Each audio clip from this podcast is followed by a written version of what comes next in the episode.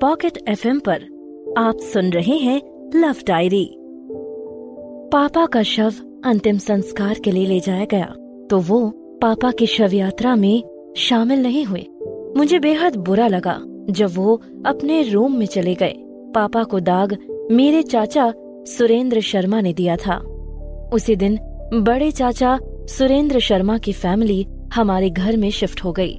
चाचा जी रात को अपने घर सोने के लिए ही जाया करते थे। पापा की शव यात्रा से लेकर उनके तीजे और तेरहवीं तक शबनम आंटी के पति और दामाद अल्ताफ, जो 22-23 साल का था, सोतीगंज में मोटर मैकेनिक था। पापा की तेरहवीं तक वो वहीं रहे।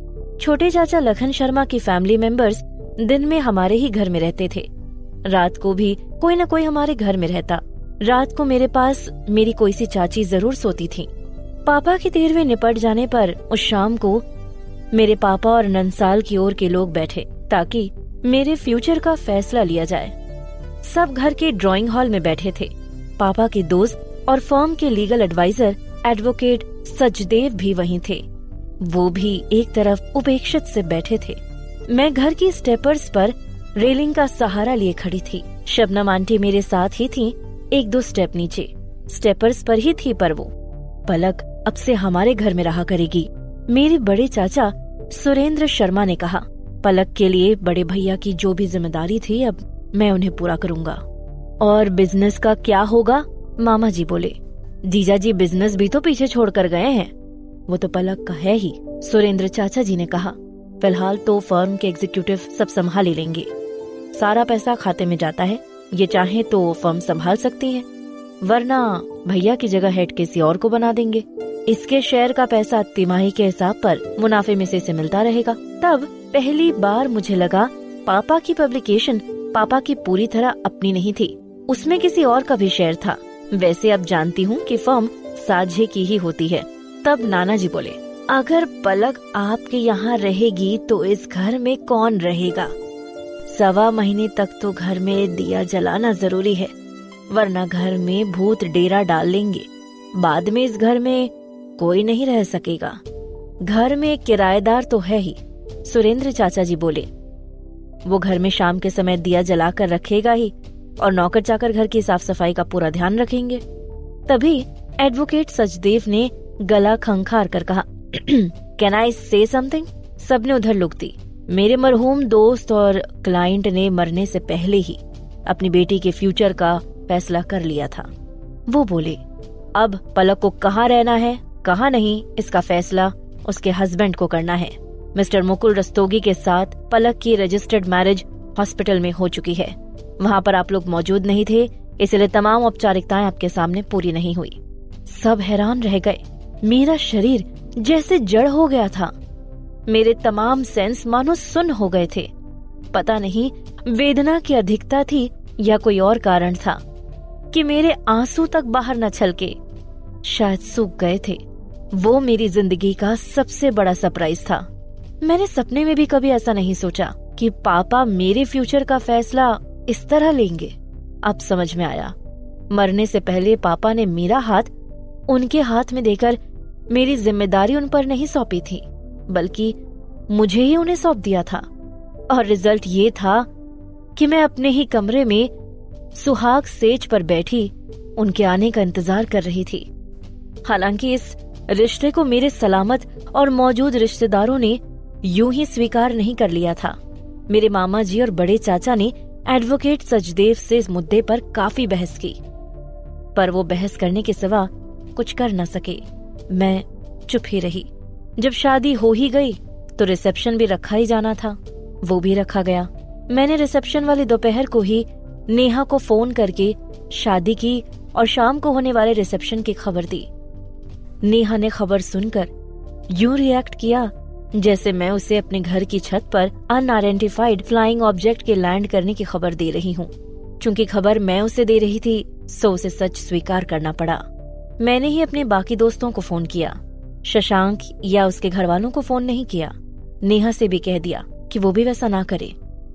रिसेप्शन हुआ। एकदम शांत भाव से।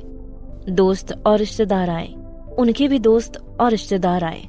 मगर सगे चाचा ताऊ का दीदार मुझे नहीं हो सका। हाँ उनकी नंसाल का पूरा परिवार आया। दो मामा, एक मौसी, नानी, मामा और मौसी के बच्चे। रिसेप्शन के बाद दुल्हन के जोड़े में मैं मेरे बेडरूम में जाकर छोड़ दी गई, जिसे नेहा और बड़े चाचा जी की बड़ी बेटी ने अपने हाथों से सजाया था। ये सच था कि मेरे मन में उनके लिए कोई एक्साइटमेंट नहीं था। मगर वो मेरे साथ जो करने वाले थे, उसके बारे में सोचकर बदन में करंट सा दौड़ जाता था। शादीशुदा जीवन की इस पहली रात के बारे में सहेलियों के साथ काफ़ी डिस्कशन हो चुका था। कुछ सहेलियाँ कुआरेपन में ही उस सुख को ले चुकी थी। सबने दो कॉमन चीज़ों को भोगा था, एक तकलीफ़ और दूसरा बेहद सुख। किसी को कम तकलीफ़ हुई, किसी को ज़्यादा। हाँ तकलीफ़ सभी को हुई। मुझमें और उनमें एक बात जुदा थी। उन लड़कियों ने जिसे अपना तन सौंपा था, वो उनके पसंदीदा मर्द थे। मगर वो मुझे जरा भी पसंद नहीं थे। क्योंकि मैं उनकी हो चुकी थी, आज नहीं तो कल वो सब उन्हें सौंपना ही था तो आज इनकार ही क्यों करूँ? मैं वो सोच रही थी कि ऐसा क्या किया जाए, कि हलाल होते वक्त ज़्यादा तकलीफ़ ना हो। मैं उनसे साफ़ साफ़ उस बारे में बात कर सकूँ, इतनी बोल्ड में उनके साथ नहीं थी। घंटे भर के इंतज़ार के बाद उनकी आमद की आहट मेरे कानों में पड़ी। तो नक्शिखांत एक सर्द तरंग मेरे बदन में दौड़ गई। हालाँकि मैंने रूम के दरवाजे की तरफ़ ग्लांस तक नहीं डाली थी, तब भी श्योर थी कि वो ही होंगे। रात को उस समय सुहाग कक्ष में जब दुल्हन अकेली मौजूद हो, पति के अलावा आ ही कौन सकता है? मेरे दिल की धड़कनें बढ़ गईं जब मेरे कानों में दरवाज़ा बंद होने की आवाज़ पड़ी। सन्नाटे में सिटकनी चढ़ने की सरसराहट मेरे कानों तक स्पष्ट पहुँची। मुझे लगा, एसी कमरे में भी दुल्हन के भारी भरकम लिबास में मेरे बदन ने पसीना उगलना शुरू कर दिया था। पदचापे मेरी तरफ़ बढ़ी।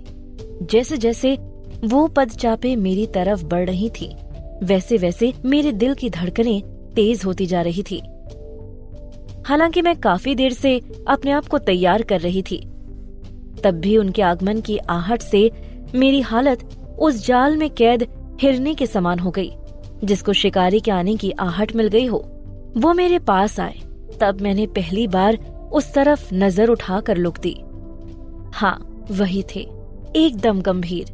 हाँ हलाल करते समय शिकारी गंभीर ही रहता है। वो बिस्तर पर पैर लटका कर बैठ गए, मेरी तरफ़ देखते रहे। उफ! उनकी नज़र जैसे मेरे लिबास को जलाकर मुझे निर्वस्त्र कर देना चाहती थी। उन निगाहों की तपिश मेरे लिबास को पार करके मेरे जिस्म क्या मेरी रूह तक को झुलसाने लगी थी। मैंने अपनी नज़र झुकाकर अपने पैरों के नाखूनों पर लगी पॉलिश को देखने लगी, जो मेरे लिबास के मानिंद ही सुर्ख थी। ज़्यादा थक तो नहीं गई हो? उनका गंभीर स्वर मेरे कानों में पड़ा। अगर ज़्यादा थक गई हूँ तो क्या हुआ? मन ही मन में बोली, आप कौन सा बाज आ जाने वाले हो? सो, मैं बोली, कुछ खास नहीं, मैं ठीक हूँ। मैं सोच रहा था, आपने कपड़े बदल लिए होंगे, वो बोले। इसीलिए मैं जरा सा देर से आया था, ताकि आप कपड़े आराम से बदल सकें। मैंने झटके से उनकी तरफ़ लुक दी। उनकी वो बात मेरी समझ में जरा भी नहीं आई। मैं कपड़े क्यों बदलती भला? जब कपड़ों को बदन पर से उतरना ही था तो एक जोड़ी कपड़े उतार कर दूसरे जोड़ी पहनने का क्या तुक है? अब मैं उनसे क्या कहती? अब अगर मैं इस वजह से बाहर जाता हूँ कि आप कपड़े बदल रही हैं तो अब लोगों को अजीब लगेगा। वो बोले, अब आप बाथरूम में जाकर कपड़े बदल लो, जिनमें आप आराम से कंफर्टेबली सो जाओ। हाँ न न न नाइटी मत पहनना। सिंपल सूट सलवार पहन लो देन वी विल टॉक मैं हैरान। उस समय मेरे लिए वो कोई एलियन से कम नहीं थे। हालाँकि वो कुछ नहीं करना चाहते थे। ये मेरे लिए सबसे ज़्यादा सुकून वाली खबर थी। तब भी वो बिहेव तो अजीब सा ही था। तत्काल ही मेरे मन में आया, कहीं ये ये तो नहीं चाहते कि मैं पहले उनके साथ फ्री हो जाऊँ, तब मुझे हलाल करे? जैसा उन्होंने कहा था, मैंने वैसा ही किया। मैं बाथरूम में अपना सूट सलवार लेकर गई, जो मेरा ही था। मेरा मतलब मैंने ही महीने भर पहले बनवाया था। बाथरूम में जाकर मैंने तमाम लिबास उतार कर अपने सूट सलवार पहन लिए। दुल्हन का पूरा लिबास जमा अंतर्वस्त्र उन्होंने खरीदे थे। हिंदुओं में कुछ ऐसी ही प्रथा है। लड़की गोद भराई से लेकर फेरों तक, तमाम वैवाहिक रीतियों में ससुराल के भेजे कपड़े पहनती है। चूँकि उन्हें तो मेरी ब्रा का साइज़ पता नहीं था। मेरे पति होने के बावजूद भी उन्होंने शबनम आंटी के थ्रू पता करवाया था, बिना खुद पूछे। मैं बाथरूम से निकली तो उन्हें बिस्तर पर बैठा पाया। एकदम धीर गंभीर। मैं भी बिस्तर पर दूसरी तरफ़ से चढ़कर बैठ गई। उनके और मेरे बीच बिस्तर पर भी काफ़ी डिस्टेंस था। उसके बावजूद भी एक इंच की दूरी भी कम होने पर भी मेरे बदन में तेज सिरहन दौड़ जाती थी। मेरी ओर मुखातिब होते हुए, मेरी ओर खिसकते हुए वो बोले, क्या आपको पता था आप किन कागजों पर साइन कर रही थी? कब? हॉस्पिटल में? वो बोले, जब आप शादी के कागजों पर साइन कर रही थी। नहीं। मैं धीरे से बोली, मुझे नहीं पता था। अगर पता होता तो क्या आप कर देती? मैं तत्काल चुप रह गई, मेरी गर्दन झुक गई। मुझे पता था, वो लगातार मुझे ही देख रहे थे। रूम का माहौल पहले खामोशी से भरा था। अब सन्नाटे से भर गया। चंद पल मेरे जवाब का इंतज़ार करने के बाद वो पूर्ववत या लिखूं उससे भी ज़्यादा धीर गंभीर भाव से बोले मुझे पता था। आपका जवाब यही होगा। आप मुझसे शादी नहीं करती। उस वक्त मेरे मन में आया भी था कि सर को आपके बॉयफ्रेंड के बारे में बता दूँ, मगर मैं ऐसा नहीं कर सका। मैंने झटके से अपना चेहरा ऊपर करके उनकी ओर देखा। वो लगातार कहते चले जा रहे थे। उस समय सर आपको सबसे ज़्यादा सेफ़ हाथों में छोड़कर जाना चाहते थे। इसी वजह से उन्होंने मेरे सामने शादी का प्रस्ताव रखा। उस समय पता नहीं क्यों उन्हें लग रहा था कि वो शायद बच न सके। सच कहूँ तो मुझे भी नहीं लगता कि वो नॉर्मल हालातों में आपका हाथ मेरे हाथों में देते। वो भी आपकी तरह खूबसूरत एक प्रिंस जैसा लड़का आपके लिए तलाश करना चाहते थे, जो आपको बेहद खुश रखे। मगर हालातों ने उन्हें इस तरह का डिसीज़न लेने पर मजबूर कर दिया। मैं आपके लायक शायद ना हूँ, पर तब सबसे ज़्यादा रिलायबल मैं ही था। आपके पापा ने हमेशा आपका भला चाहा था, अपनी आखिरी सांस तक भी। इसीलिए उनके लिए मन में कोई नेगेटिव सोच मत रखना। मुझे पता है, मैं धीमे स्वर में बोली, पापा ने हमेशा मेरा भला ही चाहा है। वैसे आपके लिए एक अच्छी खबर भी है। वो बोले, हमारी शादी कानून मान्य नहीं है। मैं हैरान। सुनकर मेरा दिमाग सीलिंग फ़ैन के मानिंद घूम गया। मैं हैरानी से उनका चेहरा देखती रह गई। मुझे मेरे कानों पर यकीन नहीं हो रहा था। ये सही है, वो बोले। कोई भी शादी तब तक संपन्न नहीं मानी जाती, जब तक दोनों पक्ष कोर्ट में या मैरिज रजिस्टर के सामने शादी के पेपर्स पर गवाहों के साथ साइन न करें। जब मैंने गवाहों ने और आपके पापा ने साइन किए थे। तब रजिस्ट्रार साहब थे, मगर एक अर्जेंसी की वजह से वो आपके आने से पहले चले गए थे। आपने रजिस्ट्रार साहब के एब्सेंस में शादी के दस्तावेजों पर बिना जानकारी के साइन किए थे। सो ये शादी मान्य नहीं है। जब आपको पता था कि ये शादी मान्य नहीं है तो इतना बड़ा तामझाम किस लिए इकट्ठा किया? ये पार्टी और रिसेप्शन क्यों? मैं हैरानी की वजह से पागल सी हो गई थी, क्योंकि एक तो तब मुझे ये नहीं पता था कि आप शादी के लिए तैयार थी या नहीं। आपने साइन अपनी मर्ज़ी से किए थे या अनजाने में किए थे।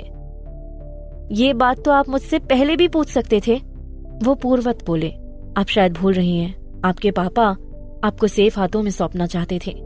अगर ये बात सबको पता चल गई कि हमारी शादी हुई ही नहीं थी तो मुझे आपसे अलग होना पड़ेगा। आपका बॉयफ्रेंड भी यहाँ पर नहीं है। मेरे चाचा ताऊ तो है।